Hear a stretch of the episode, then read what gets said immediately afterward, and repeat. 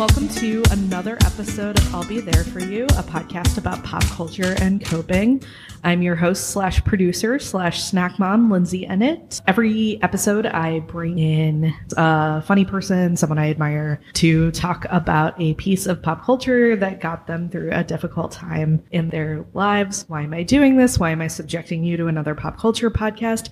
I love talking to people about the things they love and about how they care for themselves and their communities when the world is literally on fire.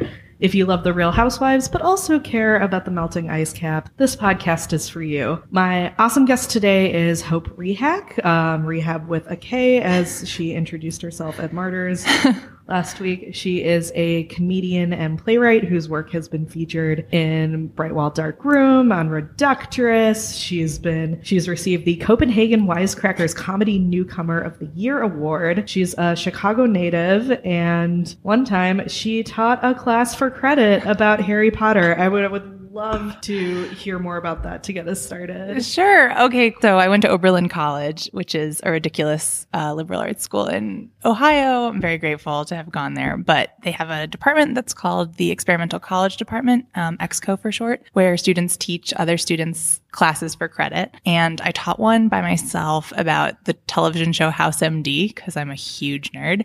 And it was basically about like Sherlock Holmes adaptations over the last 150 years. And then that led to a friend, a very dear friend, and I collaborated over like creating a sort of fandom syllabus about Harry Potter. And you have to kind of justify it to the school and you kind of have to be like what does this teach that the school doesn't teach? Um, so harry potter is on like a lot of college syllabi these days. It was about 10 years ago but um, in sort of like storytelling and english classes and folklore classes fandom studies now that that's a thing. But what we were doing was sort of like yeah we were really embracing the other nerds at Oberlin and really made it a class about like the community that sort of rose up around Harry Potter when we were kids. It was kind of proto fandom studies. It was. It was. The only thing we had to go on, this was literally, I can tell you, it was 2009 through 11. So, um, that we were doing it. And as far as I know, it's still going on at Oberlin because, uh, people take over. If, if it's a popular class, then like, you know, someone in the class takes over the following year. And I know it went on for a few years, at least, um, with our syllabus for a while. But yeah, the only fandom studies that we found to really shore up what we were doing, again, to like justify to the department was Henry Jenkins, who's like very famous for talking about Star Trek fandom fandom. And he, I think he teaches at, it's one of the UCs. I think it's Berkeley. So we just rated all of his papers and like brought them to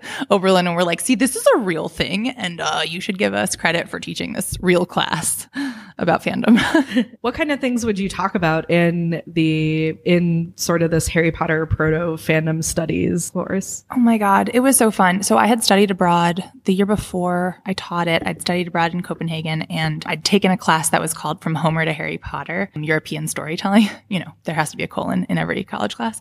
Of and course.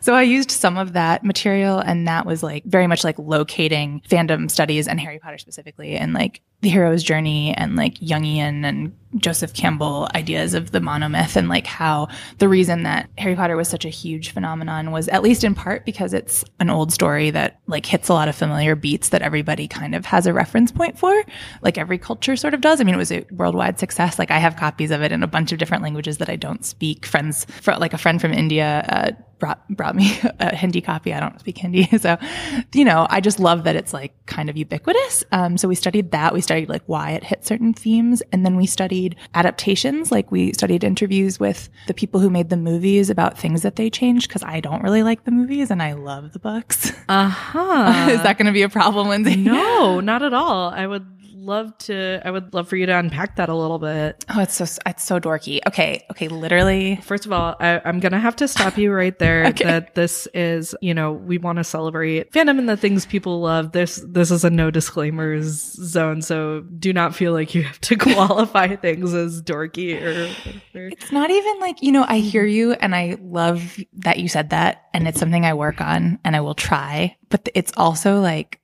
I go down like a fandom spiral and I can talk at people for a really long time and like kind of, you know, lose them. And I don't think that's going to happen here, but I think it's more, it's not that I'm ashamed. It's that I need you to stop me. Okay. if I get too obsessive. Okay. Understood. Um, but thank you. I'm very proud of being um, a huge nerd about this. But, but yes. So the, the movies, um, like really the big thing for me is that Ron is awesome. You know, you and I do comedy Ron in the books is hilarious. He has sort of J.K. Rowling's sense of humor and she gives him a lot of witty lines and he's like a smart, funny person. And I just have to say this because I talk about it all the time.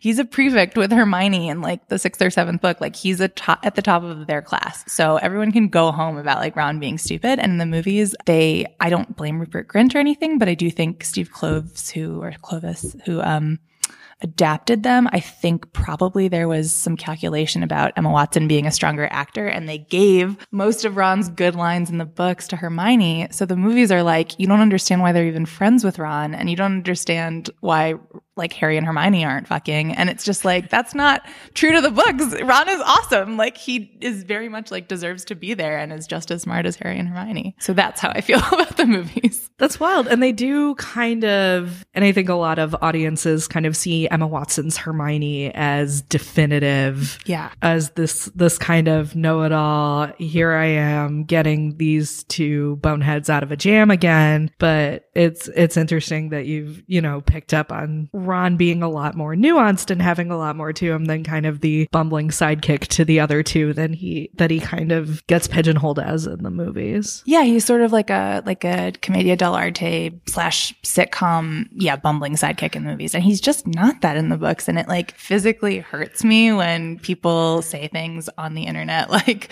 you know, like, why were they even hanging around with Ron? And I'm like, uh, Ron had the only sense of humor. Like, there's a lot of points in the books if you reread them obsessively, that like Harry and Hermione are totally losing their sense of humor and Ron just like comes in and saves the day and like really shows the power of like humor and it's really important and and I just think that was lost in the movies. I totally hear you, and it, it, you know, it's it's such a classic pairing in all of literature and theater and film, whatever, of having you need the straight man and the weirdo, and that role is so fundamental. And when it kind of gets washed out, we we lose something out of it. Specifically in the third movie, um, in the third book, Ron is the one who like stands up to Sirius Black when they think he's a murderer and is about to kill all of them, and it's really poignant in the book because Sirius, in his dog form, has just broken Ron's leg. And he's like, if you want to kill Harry, you'll have to kill us too, which is sweet and pathetic because he's like incapacitated at that moment.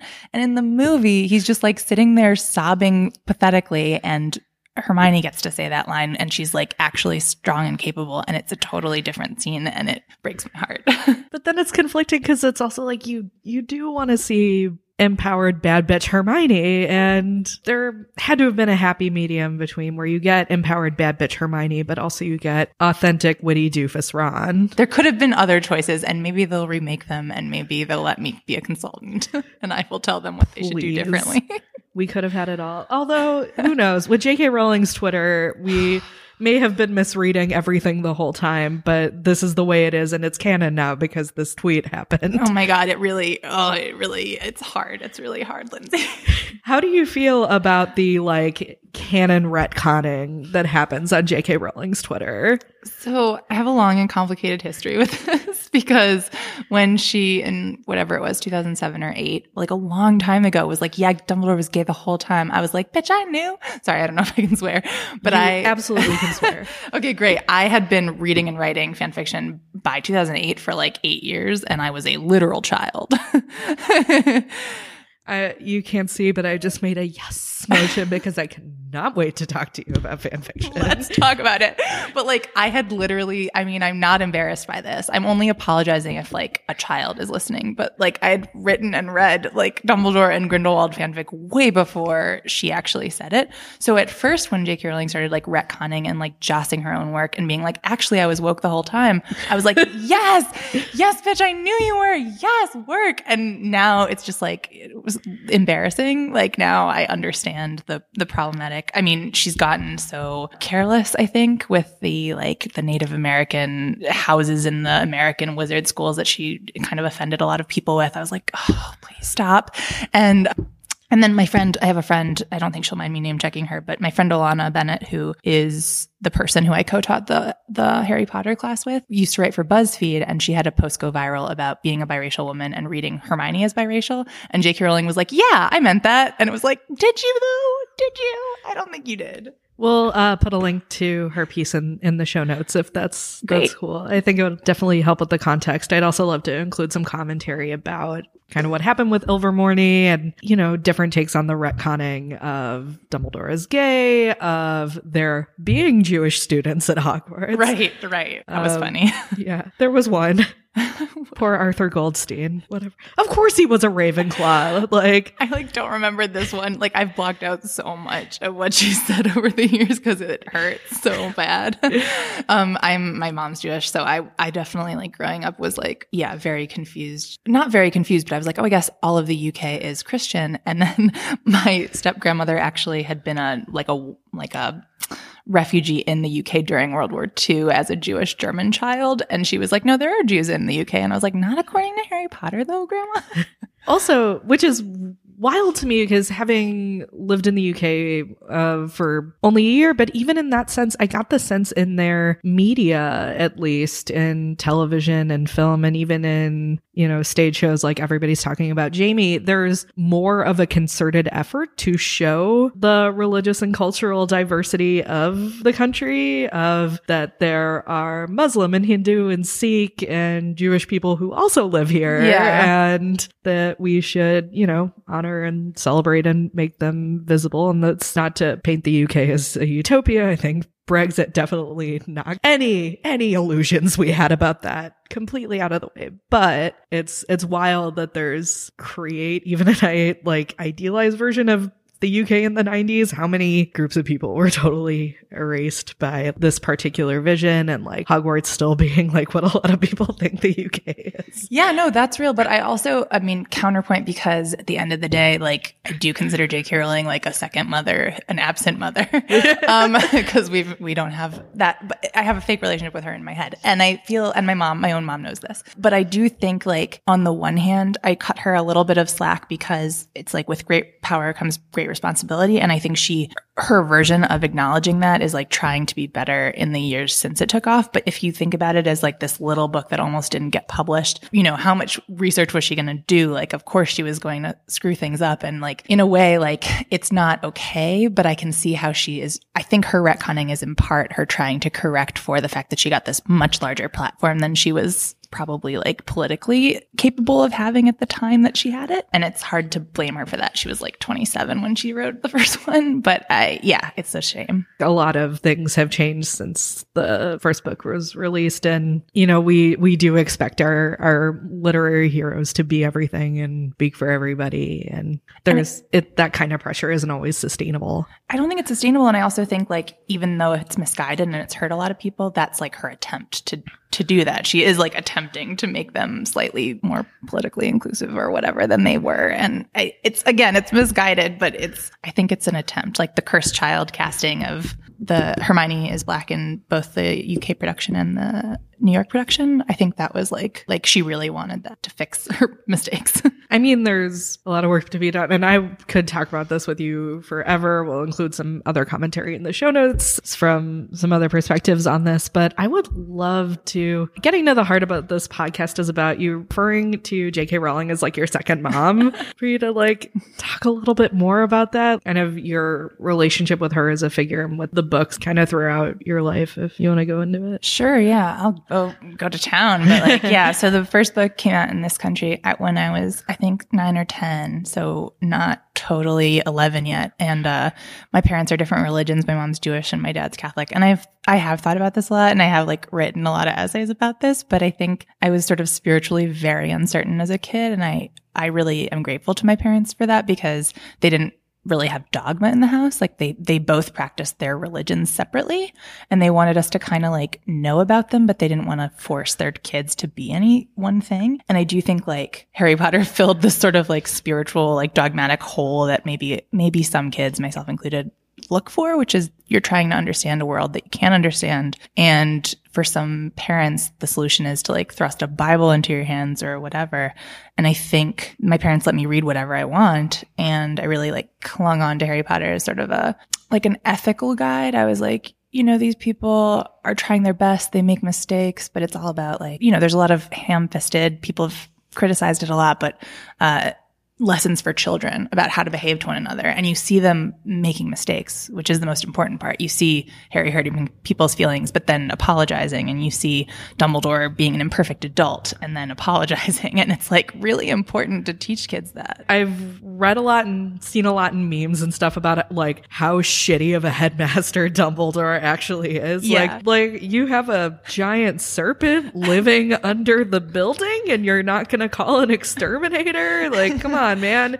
There's like hundreds of children just living here. Come on. I know, but like, okay, so here's the thing is I love those memes because they make me laugh so hard. But I think what they're doing, and I think they're doing it intentionally, is taking like a metaphor literally. And the allegorical strengths of Harry Potter are so strong that, yeah, when you kind of take it literally, I love all of the like Dumbledore was a shitty headmaster bits. I think it's really funny. But if you instead think of it in the allegorical sense of like, here's, here's this wise old mentor archetype. This is like, this is a hero cycle archetype who is not in control of like the chaos and evil of the world. That's like a thing again that kids kind of have to know. Like it's cool. To me, it was, it was mind blowing. I read a lot of fantasy that wasn't Harry Potter. And there was always like a wise old white dude with a beard who knew everything. The Merlin. Right, the Merlin. And I loved, I kind of loved, not that J.K. Rowling's the only one to complicate that figure, but I do think it's funny that like, yeah, Dumbledore is like, yeah, that chamber's locked, yo. I can't do anything about it. Maybe this kid who speaks Parseltongue can fix it. Like, he can't fix everything. That's like so important. I love that. And I think it's an important lesson for kids to learn is the adults in your life are going to fuck up and they're not going to know the answers to everything. And sometimes they're going to actually make things worse. I mean, we're recording this right on the heels of a big news story about young climate activists advocating for the Green New Deal approaching Senator Dianne Feinstein and her just kind of laughing them off. And, you know, this is the person that people have elected to deal with our big problems. And I don't think there's a problem right now facing us larger than climate change. And she's just like, nah, Yeah. this isn't, this isn't it. And so realizing that Yeah, exactly. And I think a lot of people took away, I know these people, like I feel like I, I knew such, such hardcore devoted Harry Potter fans, again, through our communities of fan fiction and then later in college in person, people who took those lessons so literally that like they were the ones who had to save the world. Like it's actually a really important and empowering message to give to kids. Um, and like with Dumbledore's army and then later real life organizations like the Harry Potter Alliance and like things that actually try to do good work in the world by uniting Harry Potter fans to like make real change or like do things, volunteer and, you know, care about things. I actually think like it's not that other children's books don't do it, but it is seminal and important. And I think in a lot of the criticism of Harry Potter in this day and age, which is all justified, we like lose sight of the fact that a lot of the people who are who are adults now came up with that and I think felt empowered by it. So I'm really glad you brought up the Harry Potter Alliance in particular. And I think what sets Harry Potter, uh, and I think a lot of people who kind of scoff at the metaphors now and are like, come on, y'all, read another book. yeah. But I also don't think another book series would have had that kind of galvanizing power that Harry Potter has. And that's because I think it's two things. One, you and I are roughly the same age. So we are both in that very specific demographic that kind of grew up with Harry. Yeah. And like the last book came out right around when we were in college mm, and Yeah. we and were thrust into adulthood and you know around the same time so there's that kind of specific empathetic experience in connecting with a book in that way and then there's also the fact that I don't think there is a fantasy series that has had this particular brand of community around it. I think it's the community that sets it apart in this way. Yeah. And it kind of fertilizes itself. Like that's the thing that's important. It's like you can say, I mean, I hear, I've heard every anti Harry Potter argument under the sun where it's like, yeah, read another book. Here's a better fantasy series, whatever. The point is the fact that the, like the ubiquity and the size of the fandom led to more more fandom. That's why I brought a copy of The Magicians and I like just read this book Carry On by Rainbow Rowell, which is like literally Harry Draco AU fanfic that was made into a real book. And someone told me about it on Twitter and I didn't believe them that it really existed. Oh, um, have you also read Fangirl, which is the book that preceded Carry On, and they kind of exist in the same, with apologies to Rainbow Rowell if I misrepresent this, but effectively exist in the same universe. I did not read it because I just don't like reading stuff about fangirls, even if it's very true and specific. Fanfic, but a lot of people contextualized Carry On with me for me. And I was like, I don't want to read about a girl struggling in college and like turning to fan fiction because that is my life. I don't need like a fucking reflection of it.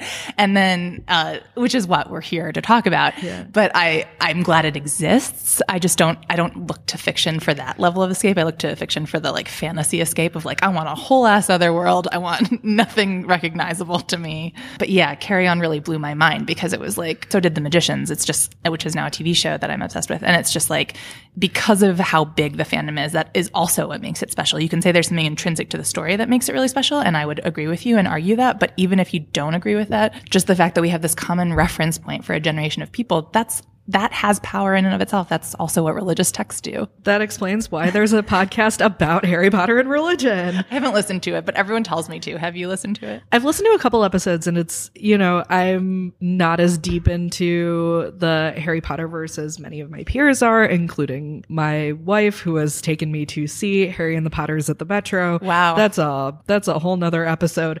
it is a very good podcast and I would definitely recommend it if you're interested in the intersection of Harry Potter and religion. Yeah, I am. It's like weird. I, I don't care about religion a lot, but I do care about it in terms of justifying my own fandom. I'm like, everybody's got this part of their brain that they need to put something in, and this is how it is for me. But you're totally right. People, it's people need ways to contextualize the world around them. That's part of what this why we're talking right now is is looking at the things that allow us to to contextualize the world. So I'd love to hear more about your experience in, in the fan fiction community in particular, and especially maybe in college, kind of how you were talking about their fangirl. The concept of fangirl felt like a little too close to home. Oh my God, too close to home. Yeah. I, I can't even believe that's a real book. And yeah, I, okay, okay. I will do that. I want to answer your questions. It's your podcast. You're the host, but I have a specific paragraph from the first book of the magicians that explains how I feel about Harry Potter. Can I read it? Absolutely. okay. This is so fun. Thank you. Okay, just to like do some table setting, but basically, uh, are you familiar with the magicians? I'm familiar more with the TV show than I am with the books. The the TV show is actually better in my opinion, and I also would argue that's because it has a female showrunner, a female a, a man and a woman, and I think the man's gay and like the woman is a hardcore feminist and she's awesome, and the books are a little more male gazy. But I like the books. A lot of people don't. I would say just for for background for folks who may be familiar with Harry Potter but not for, with the magicians, do you want to give us just a super quick cliff notes? Yes, super quick cliff notes is that it's kind of like if Harry Potter and Narnia happened to you like later than childhood. So in the books, the main characters discover that they're magicians, which is basically wizards, when they're 18 and about to go to college. And then in the show, they changed it so that they're young adults about to go to grad school. Like they're supposed to go to like Yale. And then they're like, no, actually go to magic school. That's the Cliff Notes. Yeah, you're getting your wizard MBA, motherfuckers. yeah, and it's like such wish fulfillment, and it's clearly written. Lev Grossman wrote the books, and it's just clear, clearly written with so much love for that canon. I think um, it's a subversion of it. I would argue, and basically what the characters discover. I mean, they're miserable books. They're like really sad, and the show is sad as well, although it's more fun and campy. The sort of thesis of them is that magic doesn't make anything better. everybody's still like a fuck up and they think that it's going to sol- solve their problems and it doesn't, which is a metaphor in part for fandom in the books. Basically, this main character, Quentin, this is like the beginning of the first book that I wanted to just read a very short passage, but this is like page six. And there's this book, fake book series in, in The Magicians called The Fillory and Further Books, which is um, like a mix of Narnia and Harry Potter that all of the characters are obsessed with. This is so meta. It's so meta, Lindsay. I love it so much. Okay, so I love that this book series is so self-aware that people are going to be like, "This is a Harry Potter pastiche," and yes, like, yeah, so we're going to put this in the books. Exactly. Anyway, continue. No, that's exactly why it matters so much. Like this book could only have been written in, I think it was 2011, but it like literally could only have been written then. Oh, 2009. Dang. Okay. But okay. So like most people, Quentin read the Fillory books in grade school. Unlike most people, unlike James and Julia, those are his like Ron Hermione friends, he never got over them. They were where he went when he couldn't deal with the real world, which was a lot. The Fillory books were both a consolation for Julia not loving him and also probably a major reason why she didn't. I know, I know, Lindsay's gesticulating wildly. this is why I had to bring this book in. Um, and it was true. There was a strong whiff of the English nursery about them, and he felt secretly embarrassed when he got to the parts about the cozy horse, an enormous, affectionate equine creature who trots around Fillory by night on velvet hooves and whose back is so broad you can sleep on it. And whose name, name is definitely not Buckbeak. Oh my God. Seriously though. I, it's, and I think there's a character in the Narnia books that also is like that, that they like sleep on a giant moving animal. There's just one more paragraph and then I'll shut up. But there was one there, but there was a more seductive, more dangerous truth to Fillory that Quentin couldn't let go of. It was almost like the Fillory books, especially the first one, The World in the Walls, were about reading itself. Uh, when the oldest Chatwin, melancholy Martin, opens the cabinet of the grandfather clock that stands in a dark, narrow back hallway in his aunt's house and slips through into Fillory, Quentin had always pictured him awkwardly pushing aside the pendulum like the uvula of a monstrous throat. It's like he's opening the covers of a book, but a book that did what books always promised to do and never actually quite did get you out, really out of wherever you were and into something better or somewhere better. That's it. That's it. That's the whole show. We can pack it in here, y'all. Thank you, Lev Grossman. But it's so there's so much about fandom and coping, and I know that's the substance of this podcast. So I was like, I got to bring you this passage. You, thank you. That that's really that's that's kind of the thesis statement right there.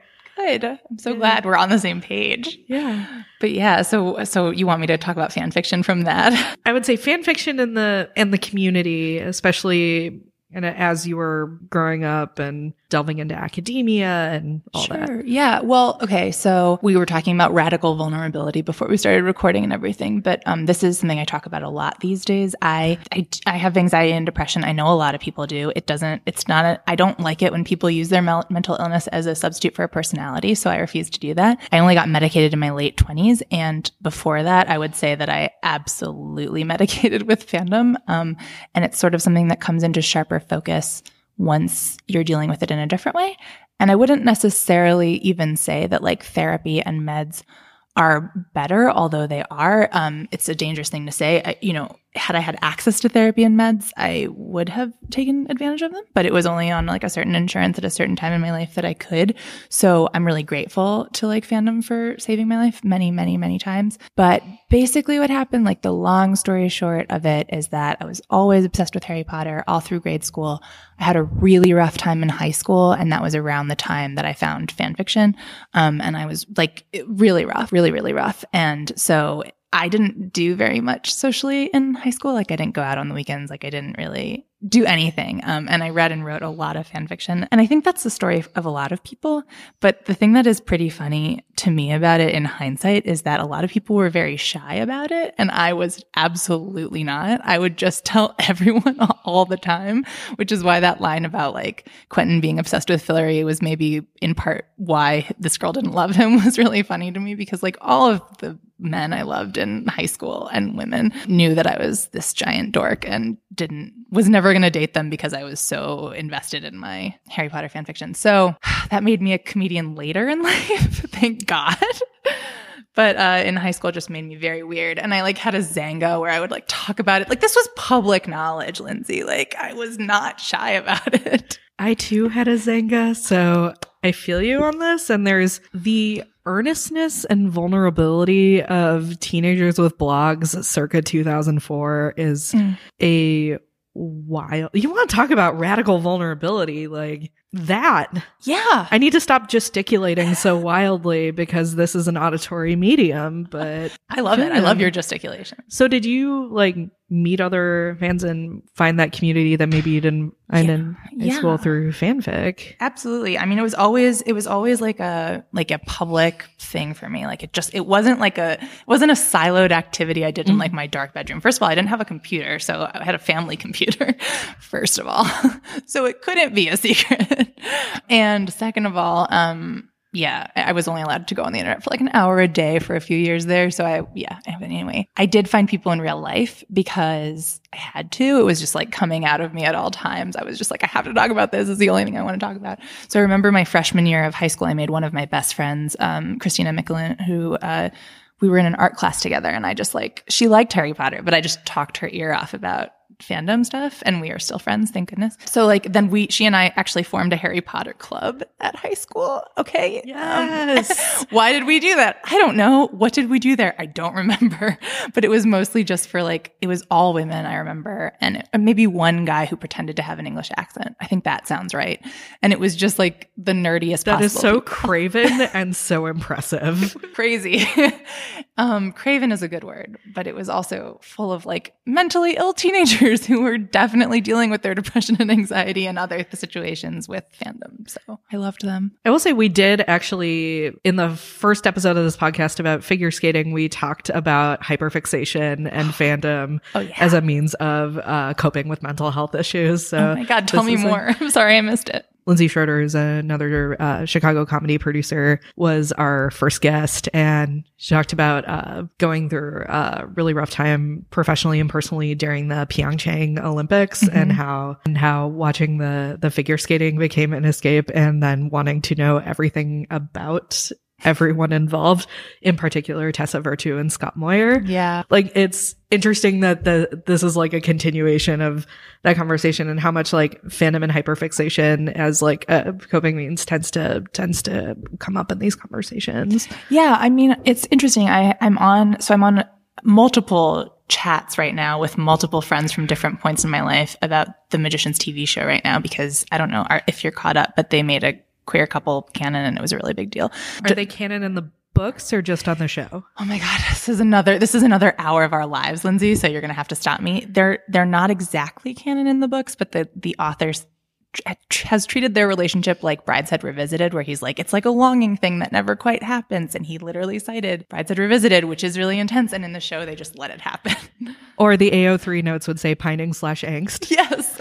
Yes. Sl- sl- hashtag slow burn. Ooh. Hashtag slow burn fic, because in the books, it's three long books. And then in the show, it's been four seasons. Oh my god. Um, so I'm on all these in- intense chat threads with a lot of different people, a lot of people from um, Harry Potter fandom mostly, who are like, and a lot of queer people, and a lot of people who are hyper fixated on the fact this is happening right now, and it's um, it's just it's just a wild time. I don't even know where I was going with that, but in terms of hyper fixation, I was in a pretty okay place um, with this all happening this last month, but I I fell into my little like I it's like when people do ketamine and they call it a K hole. It's like I fell into like a fandom hole and I just forgot the rush of serotonin that it brings. like I totally forgot because I'd been fine and on you know Prozac or whatever, and then I was like, oh fuck, I forgot what happiness feels like, like real happiness. And you just want to read everything about what's what's happening. Yeah, I do. I've been in this fandom since there were 24 fan fictions on AO3 about this couple. And now currently, I checked this morning before coming here, there are 785. And that's like all in the last couple of months. So I have to read all of them is the end of the story. And all of the the weird AU yep.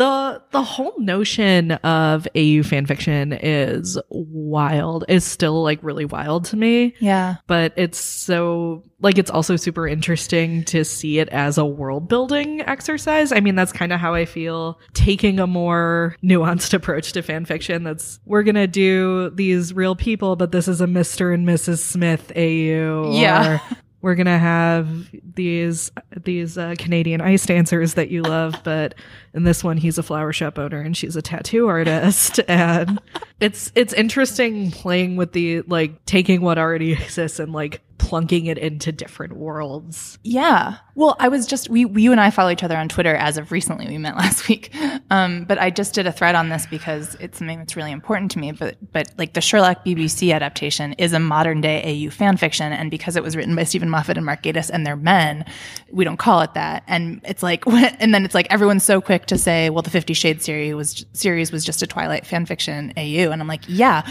but also you're like sort of dismissing it by by saying that like people in media tend to use fan fiction as like a derogatory oh this is just what it is. No that's all everything is. 10 things i hate about you is a shakespeare au modern fanfic. So screw everyone or the uh, lesser known teen rom com, whatever it takes, which is a Cyrano de Bergerac. There's been like a million Pygmalion adaptations, Yes. which we've talked about. Like at one point is an adaptation, and at one point is it AU fanfic. Well, they're the same thing, and it really hurts. It's like it's very gendered. It can be very gendered, and it can be very sexist as to what we call them. The Lion, the Witch, and the Wa- Wardrobe is New Testament fanfic. Thank you. Yes, it is with talking animals. It's free. It's free Bible yeah, AU fan. Lion exclamation point Jesus.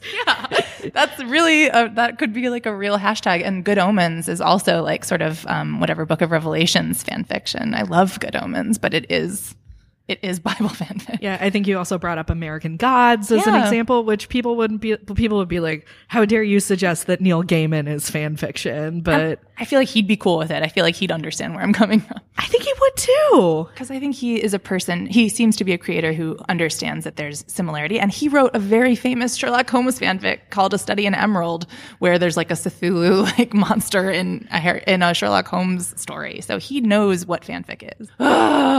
anyway, Yeah. I could there could be an entire episode just about this. How did all these kinds of experiences, you know, building a club with your friends in high school, uh, getting involved with the fanfic community then inform your experience teaching that class? Oh my gosh. I mean, I think that class was a blast. I think, you know, I was probably 21 and my co-teacher was 19. And I think there are things I would do differently now because I'm almost 30 than I did then. Like it was very much, um, peers teaching peers. We kind of let, it was anarchy in that we had a syllabus and a lesson plan, but we let everyone kind of do what they want. Like one of my favorite days was when we, this is actually a very cool story, but we we wanted to talk about fan art, and a student brought in um, like a portfolio of her Luna Lovegood fan art. And I know it was so sweet. And it wasn't like X rated. And if it had been, Jenna, that would have been fine. But it was like beautiful PG, P, G, G rated, beautiful Luna Lovegood fan art. And that friend of mine now works for Disney and like does, like draws for her job and, you know, does commissions and is like still in that world. And it makes so much sense to me that that's, you know, what she was doing in college and that's what she does now as a career. I just love it. That's awesome. And do you find that like did you find that people had similar experiences to you coming into that class? Like did your students ever talk about that? Yeah, they did. I mean, it was an interesting case because there were people in that class who were my friends who I maybe knew more intimately and like maybe felt more more comfortable sharing like you know the fact that fandom was tied to depression or like struggles that definitely was a part of the class but i think because it was a formal class and not everyone in the class knew me as a friend um, or my co-teacher as a friend there was like a sort of level of um, what's the right word yeah, like distance, like, you know, pedagogical distance where we didn't get into it. It wasn't group therapy. It occasionally veered into it, but it really mostly wasn't. And I think if I taught that class now, I mean, I do teach, I teach at Northwestern, but, uh, ooh, I don't know if I'm allowed to. Yeah. If I pitched a class on that, I might like make more space for those discussions. And I don't think I intentionally set a space for that. It just kind of came out naturally. Oh man, I could talk to you about this stuff forever, but we do kind of have to start winding down a little bit. What is your relationship to Harry Potter and the Magicians as you go about your day-to-day life and you're performing and everything? What is what does that look like now? Man, if you had asked me this like a month ago, it would have been very different, but it's been a really intense month in fandom. um, so typically it's something that I just sort of joke about and it's not something that I'm super engaged in anymore. Um, that's true. People who know me probably don't believe that because I talk about it all the time. I mean, I do do stand up. I teach. I have a, you know, a nine to five and a teaching job and I, and I read a lot of things that are not fan fiction. I read a lot of books. I watch a lot of TV that's not that's not fantasy. I think it's always just been something that I consider like a, a, foundational part of myself. Like I attribute a lot to it. I give it a lot of credit. I'm never, I'm never shy about it. I overshare about it. Um, it informs my feminism. It informs my politics. It informs the way I see storytelling. It informs the way I see who gets to tell certain stories.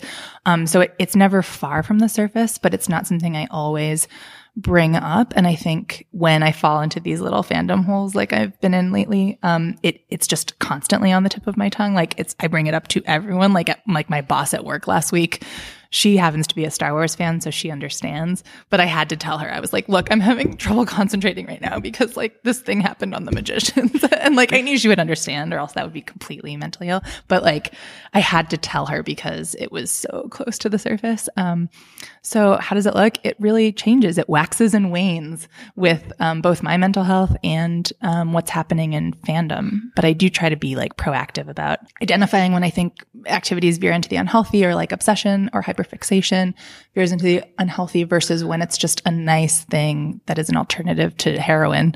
Um, cause you know, like I'm not out here using hard drugs. Um, it can feel sometimes like a drug, but it's also, I think, pretty harmless at the end of the day. That actually feeds really well into a question that I like to ask all our guests. What outside of pop culture or fandom do you like to do to practice self or community care? Oh, that's beautiful. That's a really good question. Well, I think that um, when you have the money to, which I really don't, but I, when I can, I like to get massages. I think that I think that we underestimate in this society like how much t- how much non-sexual touch matters for mental health. Um, so I think that really matters, and also you know, trying to also be physical with friends who who appreciate that. And I mean, I've never been much of a hugger, but I'm trying lately, especially like in the post-Trump, you know, apocalypse and everything, to show like physical affection more to people who need it because of that touch starving thing. Oh my god, that's beautiful. Thanks. And what, yeah, even when I came in and you went in for a hug, I like wasn't expecting it, and I'm like, I want to hug Lindsay. I'm so I'm sorry, I just didn't know. Um, but yeah, just like things like that. And then um, community. I mean, I've always been. My parents are very political, so um like I like going to protests and demonstrations and boycotts and camp, like all that stuff is sort of part of my life anyway. So if you're talking about self care for the community, I definitely care a whole bunch about that. I mean, with the mayoral election coming up, is like the other thing I talk about all the time. Oh my God, please vote Chicago. This will come out after the mayoral election, but maybe not the runoff. So vote in the runoff. Vote in the runoff. Um, please don't let another Daley be mayor of Chicago. Please. Oh my, oh my God, what are you doing? Um, just pick your favorite other person and don't split the vote. Just, just, just vote for Toni Preckwinkle. What's wrong with everyone? Okay. So, um, it's fine. Anyway, uh, uh, I don't care who you vote for as long as it's not Bill Daley. Yeah, so I am like very highly engaged with politics all the time. That's I don't really consider that self care, but I like the fact that you phrased it as like possibly community care because that makes it feel a little less um, awful. Because um, it does feel like sand under my skin all the time, but it's like you can't you can't opt out. I don't really believe you can opt out of that sort of thing. I'm totally with you there. Hope Rehak, thank you so much. This was so fun. This was a great conversation.